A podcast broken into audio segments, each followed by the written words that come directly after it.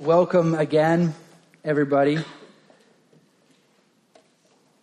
Sort of an emotional roller coaster. Uh, if you don't know, my name is Casey, and I am one of the pastors here at Collective Church. It's an honor to be one of the pastors here. And uh, just so you know, today, as if you haven't guessed it already, is not a typical Sunday. It's also not an easy day, but it is a necessary day. Again, Lorenzo hit it, but I think it's worth going over again. Today, as a nation, we have what's called National Sanctity of Human Life Day. And this whole time is marked in humanity's history book for all of time. And it's the anniversary of when Dallas County District Attorney Henry Wade lost the fight. And he lost the fight 7 to 2 in 1973. Now, if you know the history or not, Jane Roe, being a very young woman who was, um, she was raped. She became pregnant. And then she began fighting for an abortion, which then, for her, in her case, was not legal. But it was the case which started the avalanche of abortion legalization that so many of us are familiar with today. And it's a thick and heavy moment in our history, ushering all of us to this very moment, to today, to the present. It seems only safe to assume that some here will be tempted, and so hear me out, some here are going to be tempted to leave in our time together. Uh, I, but I would ask very humbly that you will stay to the end to hear today in its fullest. Because this topic, this topic really is the issue of our generation. It's the issue of our generation that touches all. I had a conversation last week with a young lady who was supposed to be aborted. She told it very clearly I was to be aborted. So, again, I mean, is it fair to say that we've all been touched by the reality of abortion at some point in our lives? Our mothers may have had abortions, our sisters, our friends, our daughters, our spouses, our girlfriends, our coworkers. Maybe even some of you have had pregnancy scares and considered it. Maybe even some of you men have pondered it. We have to see abortion touches everyone, not just women. It's everywhere. Even men here again, uh, men here today again, who, who have pushed or manipulated their partners to get an abortion, who may now uh, walk in shame or regret. And even men who have been victimized by their partner's choice for abortion. It's a shadow that runs across us all. But more than anything, we are not ignorant to the fact that some in here could have had an abortion. Again, Lorenzo hit it, but it's worth repeating. So we want to start today, and as I speak to everyone, but especially if that's you, again, we extend grace and compassion and love. You will hear no judgment. You will hear no shame from us. See, know this that this church these people, myself, I'm not going to even pretend, we're not going to pretend that we can even begin to know the depths of your circumstance or life. I'm not going to pretend that I can even comprehend the complexity of your past, even possibly the pain or hopelessness that you may carry even in this moment. And to that, we say as a church, as similar in our brokenness. You see, we have a church named Collective Church. Lorenzo already hit it. It means we're collectively doing mission together. Yes, that's true. But we also are collectively a community in desperate need of forgiveness and restoration and hope. So I say this please feel safe here. Please. No stones will be cast by any of us. So, for any of us crushed by abortion in any walk of life, know this Please know this as we start this talk there is no situation, and there is no past action, and there is no secret that is ever hopeless. Ever. No secret or hidden situation or past action is ever hopeless in Jesus Christ. Book of Romans in the New Testament says, Therefore, there is no condemnation for those who are in Christ Jesus. You see, today is about hope not condemnation, not shame or guilt. It's about hope. Hope and the only real type of steel, real solid hope that is found in Jesus. And so today, as we discuss the ugliness and the darkness of abortion, what shines and glows and warms us is then the hope of Jesus Christ. See, the bitterness of this cultural issue and the sweetness of the cross. Now, for all of us to collectively to be fixed on that hope, we must know the truth and the reality of the issue at hand. I want our church to be equipped. I want us to be equipped and educated with its effect on men and on women, and especially on the unborn. So today we're going to talk very frankly. We're going to use big boy and big girl terms. We're going to talk very honestly. See, not only from the pulpit. See, I don't want this, I don't want us to be a church that skirts the issue, not only from the pulpit, but from the different places of our lives. Now, some of you could be wondering, and some could be thinking, what, what rights does a church or some relig- religious organization have to step onto political territory? To trespass and cross the barbed wire fence onto science and philosophy and politics? Well, here's why, friends. I'm here today to remind us that this is the issue of our generation and an issue that transcends politics and science, and it is a spiritual reckoning and it is the social justice issue of our day. See, long before the Supreme Court showed up and long after they're gone, this is and will always be an issue about God and about the gospel and about the creator and creation. It as author and theologian R.C. Sproul just says so blatantly. Says, with abortion, we have the most volatile ethical, social, moral issue in the history of the United States. It is not just here, it's in the whole world. This is seen as the lowest point of corruption and of our cultural disintegration that I can imagine. And like you say, what are my great grandchildren going to say about my generation that let this happen? This is a point and issue that the church and Christians can not ignore. Now, hear me, we're far from some political church. I'm not up here saying, let's go rally. I'm not up here saying, let's protest and picket, bring violence. I'm not saying any of that. Today is an outcry for an awareness. Today is an outcry for education and for, bur- uh, for a burden and for intervention. Divine intervention, and to discover today what does our intervention look like at a compassionate yet passionate level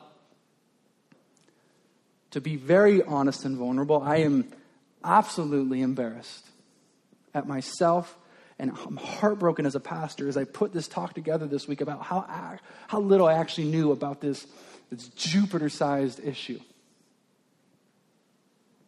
And I've been freaking out all stinking week, doing my darndest, not as a scientist. You do not want me as a biologist.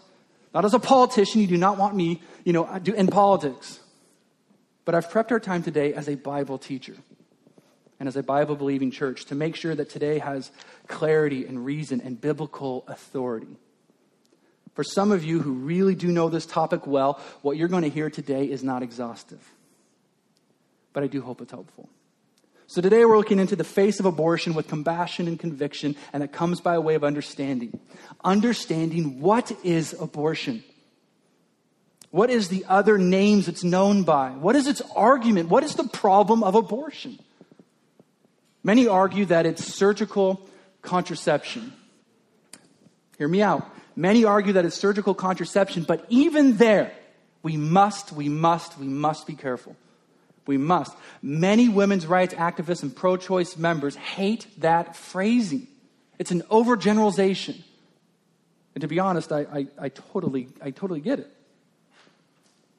So we must choose our words carefully today. We will use the glossary that we're all probably most familiar of with this issue. Terms like pro life and pro choice, those are not biblical terms, but familiar terms in this issue. So no matter what, especially today, words matter.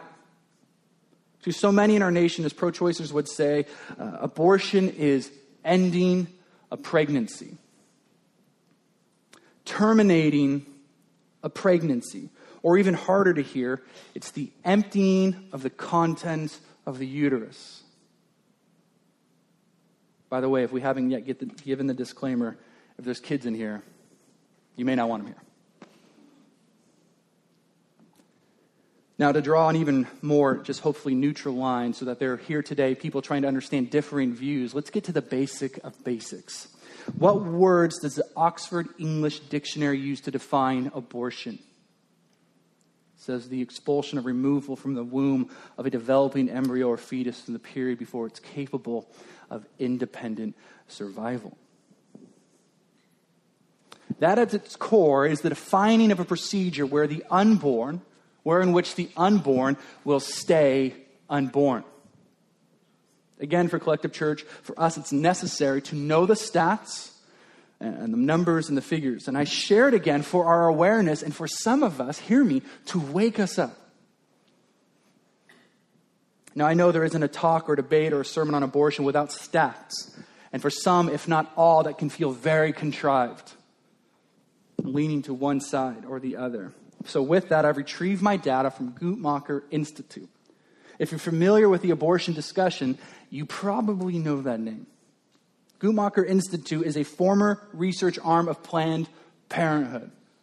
We're all very familiar, especially in the recent news, of who is Planned Parenthood. So, the data I will be sharing is directly from their sources and their research. So, Guttmacher Institute, they report that oh, there are um, that there are just over 1 million abortions that occur annually. Please hear me. That figure is not globally. There's over 1 million abortions for the United States alone each and every year. That translates to about 20, 2,800 abortions uh, every day, even today, um, even in this moment. Now, can we just stop there for a moment? Uh, there are so many different types of abortions that make up this one million. There are so many different points at which an abortion may take place, different trimesters and whatnot. So, this number is an umbrella purely stating that abortions took place.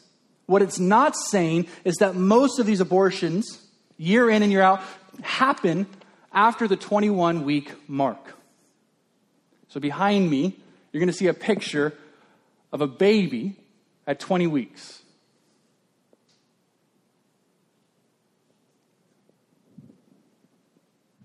If you're familiar with the 21 week mark, it means that the unborn have fingerprints. And they have functioning hearts and brains and livers and kidneys.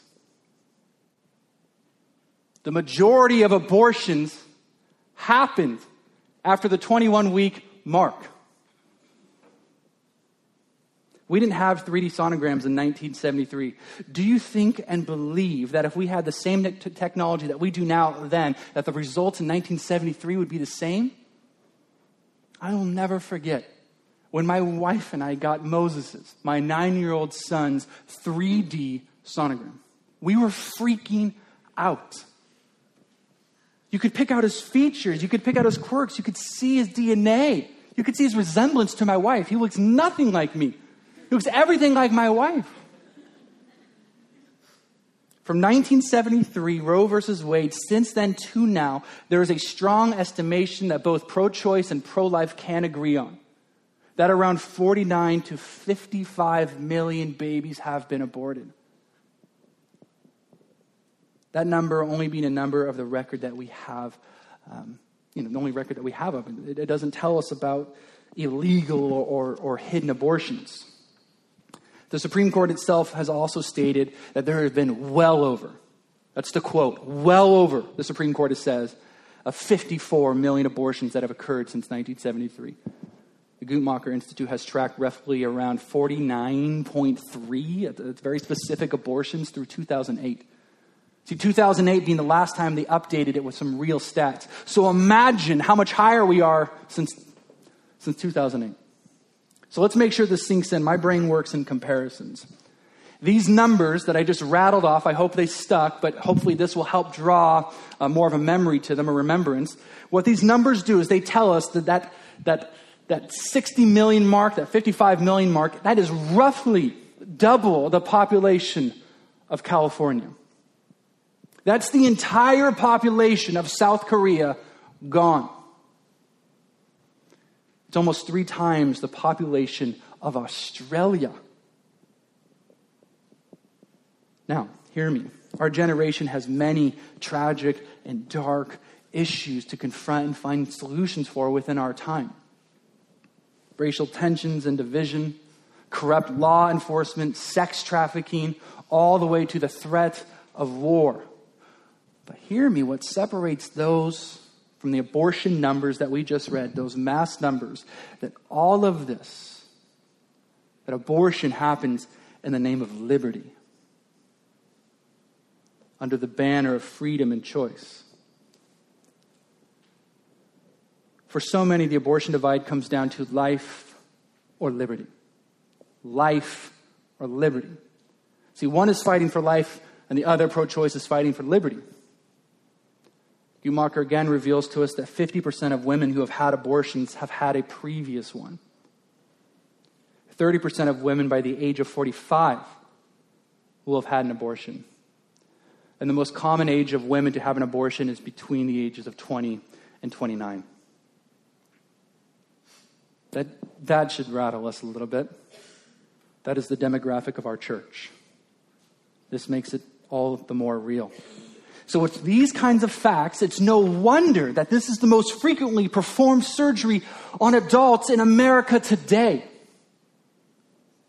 That being publicized by the National Service for Health out of Atlanta. But what's really the problem here? We've got the stats, we've got the figures, we know, we get it. What's the problem here? What is the abortion divide? Where does it start? See, if we could compress it down and down and down, to really the issue, we'd end up not with a scientific equation or some signed legislative bill, but a small, very pivotal question. That very simply being, what is the unborn?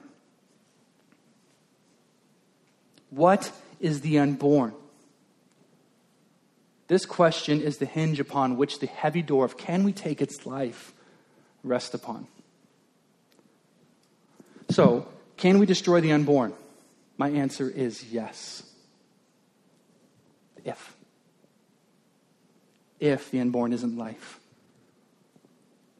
See, if the unborn doesn't possess personhood, uh, pro life author Scott Klusendorf has blatantly again said if the unborn are not human, killing them through elective abortion requires no, just, no more justification than having your tooth pulled. But, but, but, but, if they're human and if there's a strand of personhood, that changes everything. Does it not? So, what is the unborn? Well, many pro uh, life and pro choice argue this with science and biology. Now, hear me, we're going to hear me on this little rant. Pro life saying we have proof when the sperm penetrates the ovum, fertilizing the egg, creating the zygote which is recognized by science as a genetically distinct individual. See, whether you know anything about science or not, because I don't, whether you know anything about science or not, we can at least, on the bare bones, agree on a few points. Bare bones.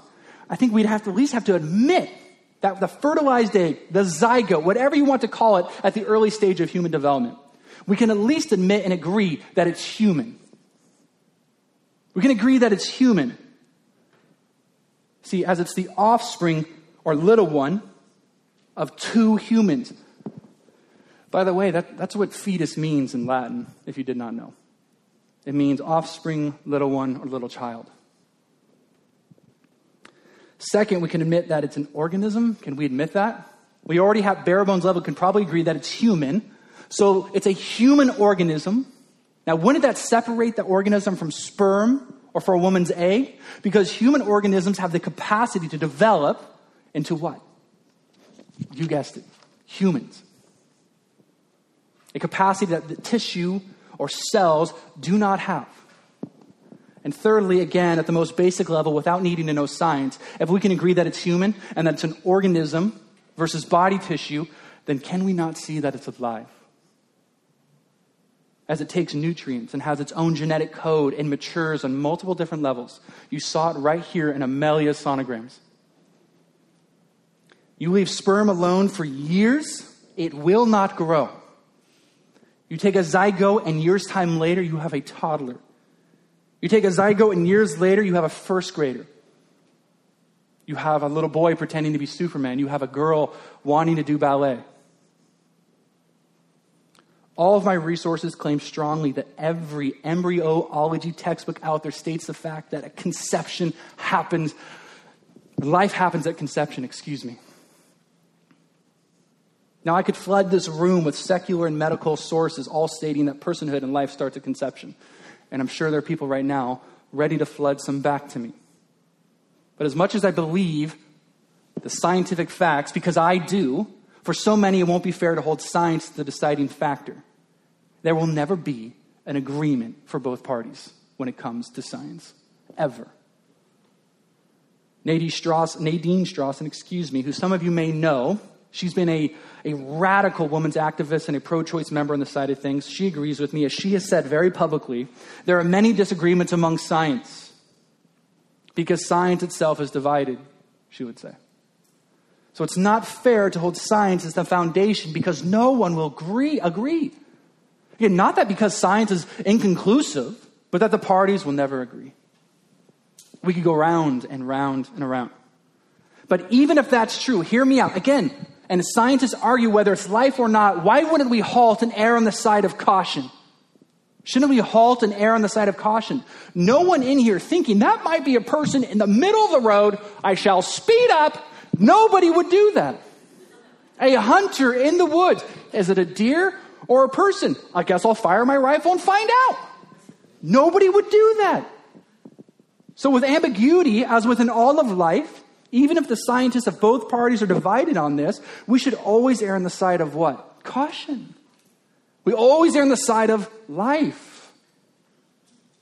But like I said, the majority of this issue at hand does not lay on the table of science.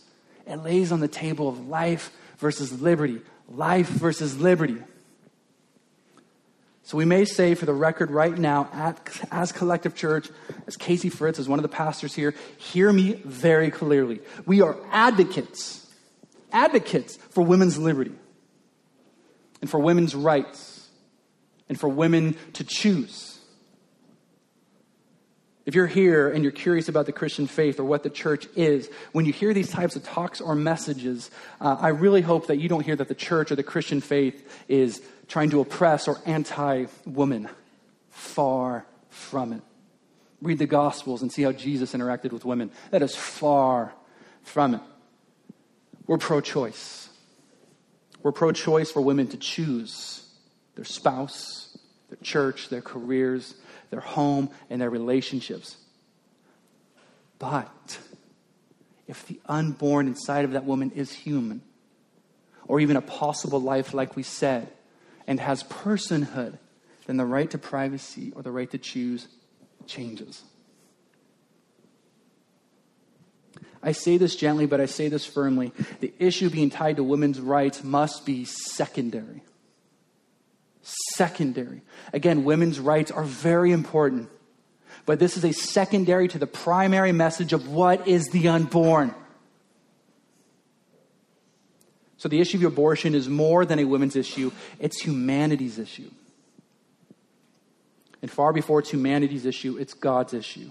So, what does the Bible, what does God's word stand on this? We've already made it very clear that I'm a, I believe in the Bible. I want to teach the Bible well and accurate as much as possible. And we are a Bible believing church. So, I'm not surprising anybody here today to, by, by letting you know that we, that we, we are pro life as a church. And even though, as I'm speaking this to mostly Christians here today, but still be aware of this, Christians still need to be reminded of this. In fact, for what it's worth, Guttmacher reported in 2010 that 43% of women who have had an elective abortion identify themselves as Protestant evangelical Christians. That means one out of every five abortions are done by women who profess to follow Jesus and believe the Bible. Whatever that may mean, I bring it up to show that this is not just a divide between the secular or the sacred or the world and the church, but abortion touches all. So before we must answer the question, what is the unborn? Let's allow God to answer the question, what is the unborn? Psalm 139 uh, is the passage of scripture I would like to read out of. You can follow along if you'd like. You can crack open your Bible. or might be behind me on the screens. I don't remember. We're going to start in verse 13 of Psalm 139. Very famous scriptures on the sanctity of life. For you formed my inward parts. You knitted me together in my, in my mother's womb. Verse 14 I praise you, for I am fearfully and wonderfully made. Wonderful are your works, my soul knows it very well. My frame was not hidden from you when I was being made in secret, intricately woven in the depths of the earth. Your eyes saw my unformed substance. In your book were written every one of them, the days that were formed for me, when as yet there was none of them. What these verses do is not remove the science. They actually don't even say when life begins in the womb. It doesn't talk about conception or first or second or third trimester. It doesn't talk about birth. They go far before and establish something even greater. Christians, please hear this. They establish something greater, that being inherent value. Inherent value attached to any and every distinct individual at any part of the pregnancy and beyond. And again, maybe some of you are going, well, that's the Psalms. That's poetic mumbo jumbo. Okay, well, it's in other parts of the Bible. Jeremiah 1 5, before, you, before, uh, before I formed you in the womb, I knew you, God said. Luke 1, John the Baptizer within the womb as the pregnant mother of Jesus came near, the baby had a reactionary movement in the womb. Luke 1. And when Elizabeth heard the greeting of Mary, the baby leaped in her womb, and Elizabeth was, Elizabeth was filled with the Holy Spirit. The Bible seems to lay out from Old Testament New that there is more than blobs or jumbled cells within each side of, of, of every pregnant woman. Our view as the Christian faith is that personhood, as God has intended, comes with inherent value and worth. You come with inherent value and worth. You have value and you have worth. And God has made each individual, both small and undeveloped, to, to toddler to the elderly, in the image of God, the Imago Dei. This is a biblical doctrine that is the silver thread that sews worth to each member of the human race. It's so important to Christians that in the very first chapter of the very first book of the Bible, God lays it out. He says this Let us make man in our image, after our likeness. And let him have dominion over the fish of the sea, and over the birds of the heavens, and over the livestock, and over all the earth, and every creeping things, thing that creeps on the earth. To be made in the image of God, not in physical appearance, Certainly not. To be made in the image of God, not in physical appearance, but in likeness. What does that mean exactly? It means we and the unborn babies or are, are artists or, or musicians with song. It means we and the unborn baby are creators and we're spiritual and we're relational and we're moral beings. It means we're nothing like the animals or the insects or the trees.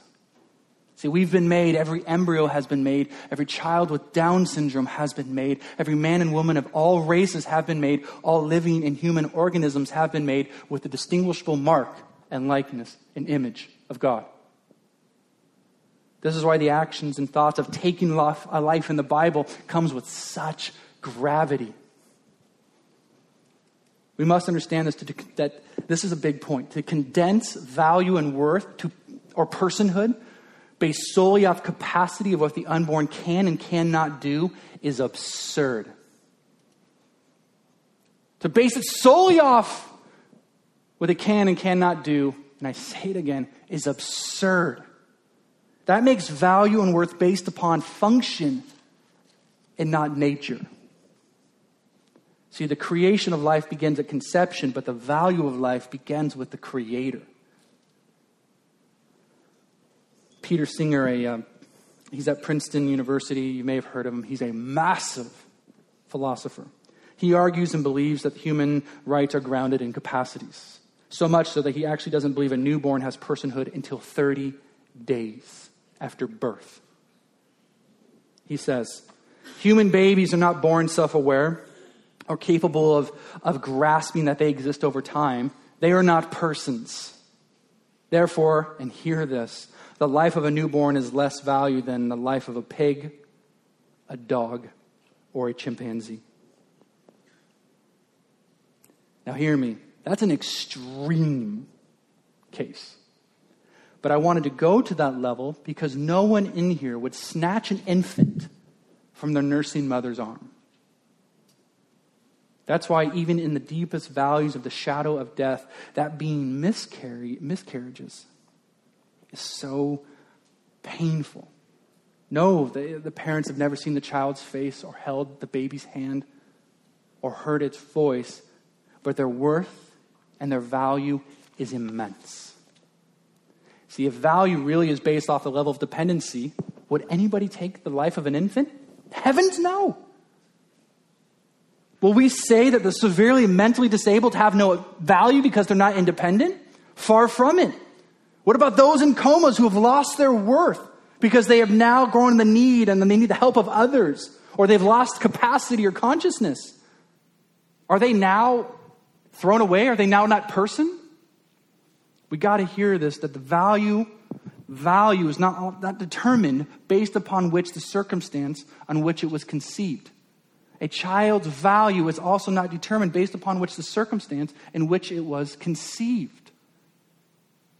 And that is a very, very true statement for all horrific and tragic cases of somebody getting pregnant, including rape or incest or anything in between. What about size? What about size? Because a person is small. Because a person is small, the size of a raisin. Are they not required to receive equality as a person? I'm bigger than my wife. Is she less equal to me? Don't tell that to Horton. It's not a pro life book by any means, but Dr. Seuss, Horton Hears a Who, has some very sweet, childlike exhorting to us all. This is what it says I've got to protect them, Horton realizes. I'm bigger than they, he pleads. Please don't harm all my little folks who have as much right to live as us bigger folks. And you guys probably know the very famous line a person's a person, no matter how small. What's irreplaceable, no matter the location or the environment of the child, in the womb or outside of the womb? The dependency of the unborn, the size of the unborn, or the level of development of the unborn, none of it determines their value or lack of it. They're valuable to this world, to the human race, and more than anything to God. If you believe in the image of God, hear me clearly. If you believe in the image of God, you are opposed to abortion. You have to be. There's no way around it. And I say again, gently but firmly, there are no exceptions. I hope we never make light of this collective church, the issue of abortion. Because the moment we make light of this is the moment we make light of the sacrifice of Jesus Christ.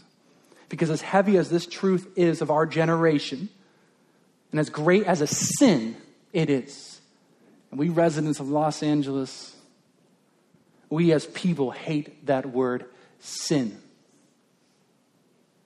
but it is our reality. It is our fallen nature that we have chosen our ways before our Creator's ways, that we are a nation that has chosen convenience to the point of others' termination. Now, hear me, as great of a sin as it is, it, compa- it pales. As great as a sin it is, it pales in comparison to how great His grace is. To make light of an abortion is to make light of the one who's come to save us out of abortions.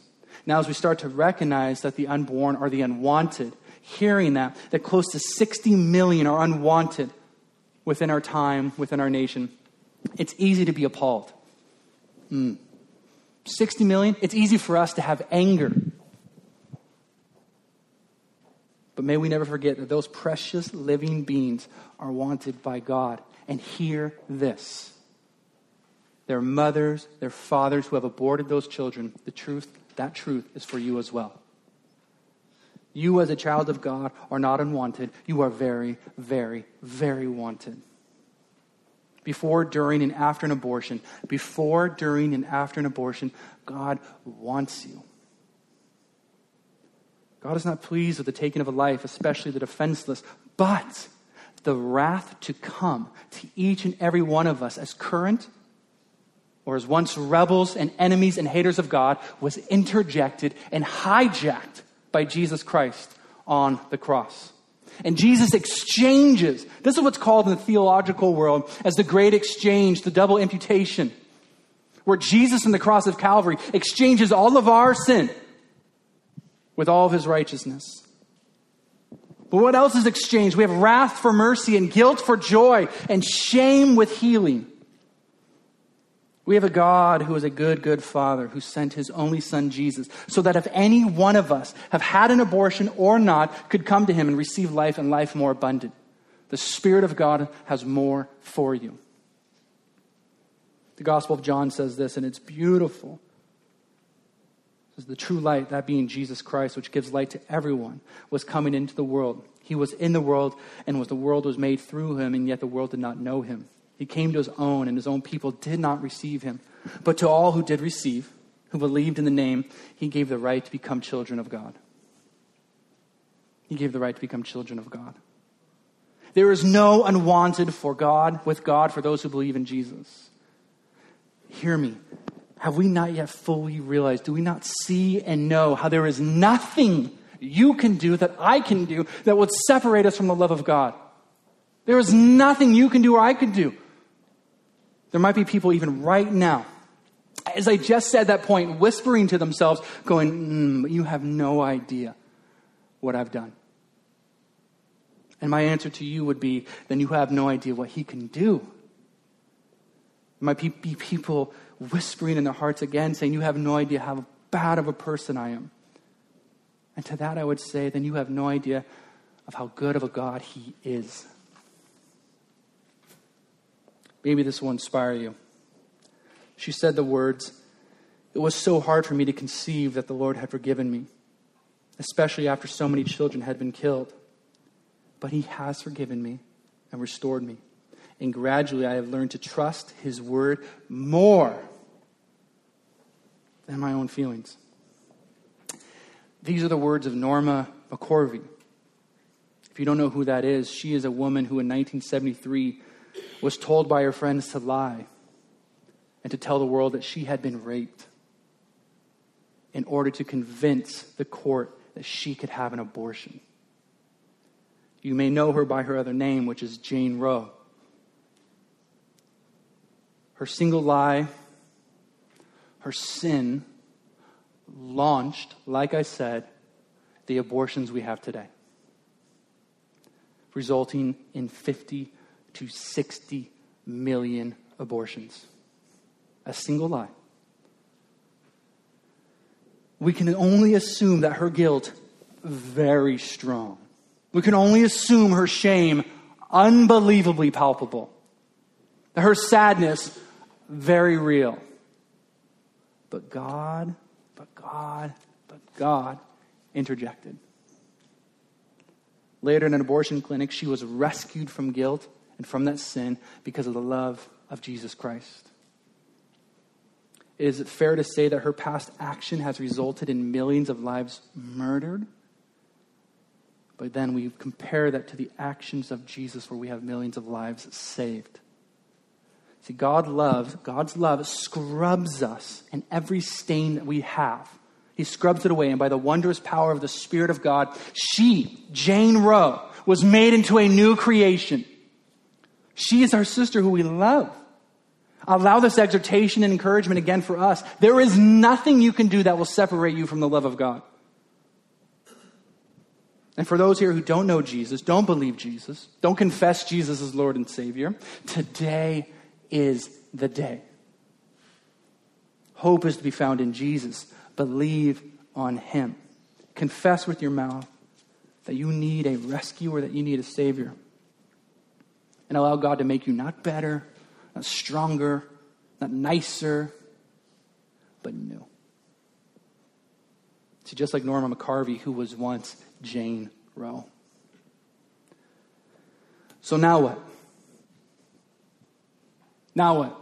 We all bummed out, broken, furious. What do we do now? Inspired? What do we do now? What do we do as a church? How does this fit into our vision and our mission? If we are a community on the west side seeking to reach and teach and equip others to follow Jesus, how do we reach and teach? I want to read this unbelievably intense and challenging quote, and hopefully this stirs us up. You're, you're probably not going to like it. I'm having a hard time liking it, but here's the point. It's from Greg Cunningham. He says, There are more people working full time to kill babies than there are working full time to save them. And that's because killing babies is very profitable, while saving them is very costly. So costly that the large number of people who save them are pro life pro life are not lifting a finger to stop the killing. And those that do lift a finger do just enough to salve the conscience, but not enough to stop the killing. See, that quote, gnarly as it is, is a call to engage. It's a calling to engage beyond our comfort level. And that's really my first point. I want to get super practical for just give me two minutes. Super practical for two minutes. Be engaged, Christian. Write this stuff down if you need to. Let us be engaged, all of us, in some way, some shape, some form. We should be mindful of doing our part to help the helpless. Jesus' stories uh, gave a story and modeled about the devastation of when no one helps, even when Christians don't help those who are defenseless. Defenseless. See, God and Jesus says, Go out of your way. He said, Go and do likewise in the Good Samaritan, Samaritan parable. Two, be educated. I didn't cover a quarter of how big this issue is. Not even quarter of it. Get the right resources. Come ask me, but be educated. Be aware. Be prayerful. Another thing I was rocked by this week I haven't been actively praying for this. We need to be in regular routine of praying for this hurricane sized issue because we believe in the power of prayer. May we add this to our daily lives. Next, be involved. Outside right now is Claris Health. Claris Health. Lorenzo already hit on it. The West Side, West Side Pregnancy Center here on the West Side. That was redundant. They need volunteers. They need volunteers. They need leaders for their post abortion Bible studies. Hear this they need us. They need you, and they need you, and they need you, and they need me. Can I just encourage all of us? Lorenzo gave you an invitation to stop on by. I'm go and talk to Stacy out there and say, How can I get involved? Signed up, take some literature, and please do this. Please go out there and just say, Thank you, Stacy. She's one of the few who are making a difference. Please, please bombard her in a good way. Couple more, be open. This is part of a much bigger conversation, but hear me. This needs to be said. If it's many people who are open to adoption or foster care that were open to picketing and protesting, our foster and adoption would be a juggernaut. This is a serious option for all families that should consider adoption and fostering. And it's my wife and I have to consider it. We have to. Be compassionate. If you're approached tonight or sometime this week with somebody saying, I've had an abortion, if you're approached by a guy in discipleship group saying, I've paid or pushed for an abortion, I beg of you, with every fiber of my being, show them the love of God. Watch out for some weird shock value on your face, and don't put some weird freaking stigma on their forehead. Shunned. Nope. Nope. I do not want us to be that type of church or that type of community. You remind them there's no condemnation. You remind them and push them towards gospel community. You remind them that you are just as broken.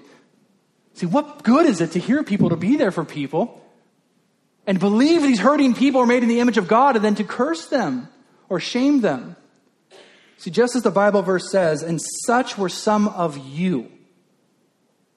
But you were washed, you were sanctified, you were justified in the name of the Lord Jesus Christ by the power and the Spirit, of, excuse, and by the Spirit of God. Please lead them towards community.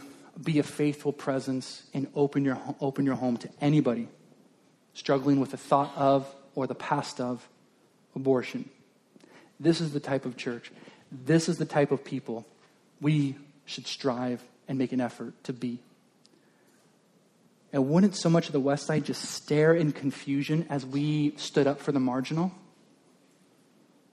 Wouldn't so many people and our, you know, our Our coworkers, or our classmates despise us just for caring and for caring and trying to love the helpless little unborn babies. Wouldn't our neighbors find so many of us peculiar, peculiar as we cared for the weak, with no exception of return or transaction? I end with this. Let's be that kind of community. Let's be that kind of people. Let's be that kind of church. Pray with me.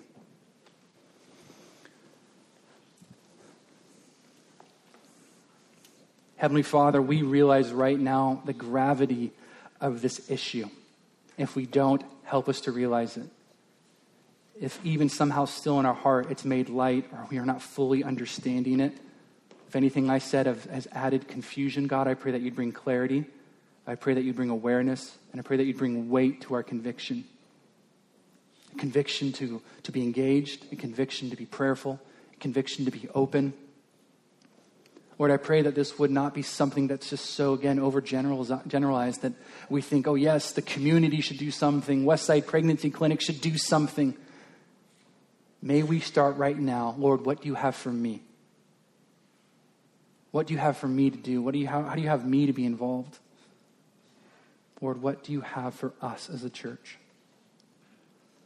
So, something we do within each and every one of our talks and our time of prayer as we're closing is we just give it a minute to slow down and reflect.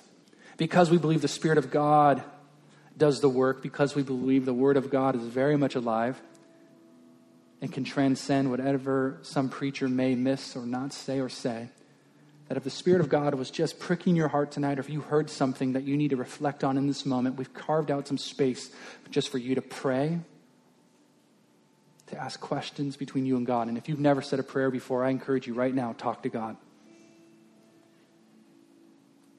You do this in the silence of your heart. Ask questions, be there, ask for God to speak to you. Let's do that now.